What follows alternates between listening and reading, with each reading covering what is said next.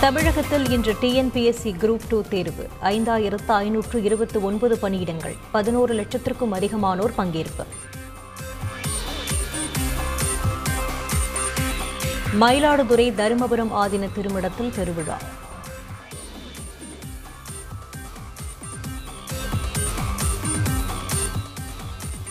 தருமபுரம் ஆதீனம் நாற்காலி பள்ளக்கில் எழுந்தருள சுமந்து சென்றனர் பக்தர்கள்.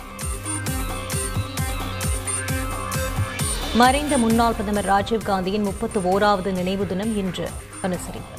ஸ்ரீபெரும்புத்தூர் நினைவிடத்தில் காங்கிரஸ் கட்சியினர் அஞ்சலி செலுத்துகின்றனர். உச்சநீதிமன்ற நீதிபதி எல். நாகேஸ்வர ராவ் ஓய்வு பெறுவது நீதித்துறைக்கு பேரிழப்பு. உச்சநீதிமன்ற தலைமை நீதிபதி என். வி. ரமணா புகழாரம். நடிகர் தனுஷை தனது மகன் என உரிமை கோரிய மதுரை தம்பதிக்கு நோட்டீஸ். இயக்குனர் கஸ்தூரி ராஜா நடிகர் தனுஷ் சார்பில் அனுப்பினார் வழக்கறிஞர். நடிகர் ரஜினிகாந்த் நலமுடன் இருக்கிறார். உடல்நிலை சரியில்லை என பரவும் தகவல்களுக்கு மறுப்பு.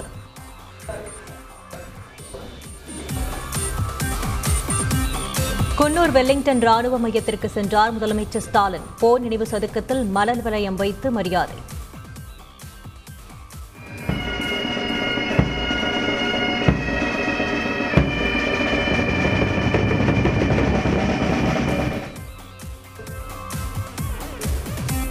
ரேஷனில் கூடுதலாக ஒரு கிலோ சர்க்கரை உளுந்து வழங்கப்படும். அமைச்சர் சக்கரபாணி தகவல்.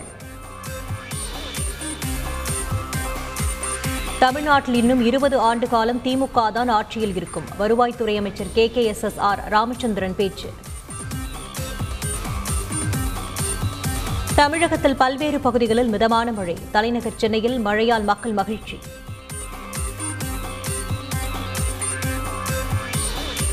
டெல்லியில் மோசமான வானிலை எதிரொலி. மத்திய அமைச்சர் ராஜ்நாத் சிங் பயணித்த விமானம் உட்பட பதினோரு விமானங்கள் திருப்பி அனுப்பப்பட்டன. கனிமங்களை வெட்டி எடுப்பவர்கள் ஜிஎஸ்டி கட்ட வேண்டும். தவறும் பட்சத்தில் நடவடிக்கை மேற்கொள்ளப்படும் என்ற வணிக வரித்துறை உத்தரவு. மன்னச்சநல்லூர் அருகே லஞ்சம் வாங்கிய வருவாய் ஆய்வாளர் மற்றும் விஏஓ கைது. வாரிசு சான்றிதழ் வழங்க பனிரெண்டாயிரம் ரூபாய் லஞ்சம் பெற்றபோது சுற்றி வளைத்தது லஞ்ச ஒழிப்புத்துறை மகனை திருப்பி அனுப்பாத ஆத்திரத்தில் மனைவியை கத்தியால் குத்திக் கொன்ற கணவன். சேலத்தில் ஆட்கள் நடமாட்டம் உள்ள பகுதியில் அதிர்ச்சி சம்பவம்.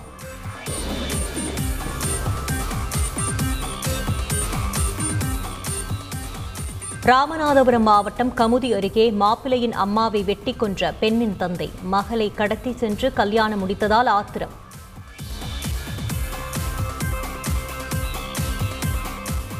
பீகார் முன்னாள் முதல்வர் லாலு பிரசாத் யாதவ் மீது பாய்ந்தது புதிய ஊழல் வழக்கு. அரசு பணி நியமங்களில் முறைகேடு செய்ததாக குற்றச்சாட்டு. பதினைந்து இடங்களில் சிபிஐ சோதனை.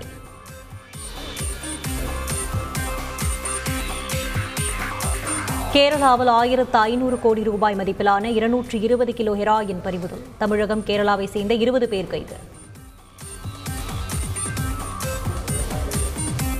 ஹைதராபாத் ஷா என்கவுண்டரில் தொடர்புடைய பத்து காவல் அதிகாரிகள் மீது கொலை வழக்கு பதிவு செய்ய வேண்டும். உச்சநீதிமன்றம் அமைத்த விசாரணை ஆணையம் பரிந்துரை.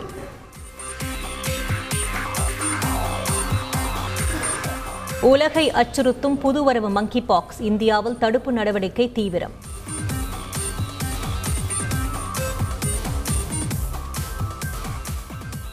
ஐபிஎல் போட்டியில் ராஜஸ்தான் அணி பிளே ஆஃப் சுற்றிற்குள் நுழைந்தது. ஐந்து விக்கெட்டுகள் வித்தியாசத்தில் சென்னை அணியை வீழ்த்தியது.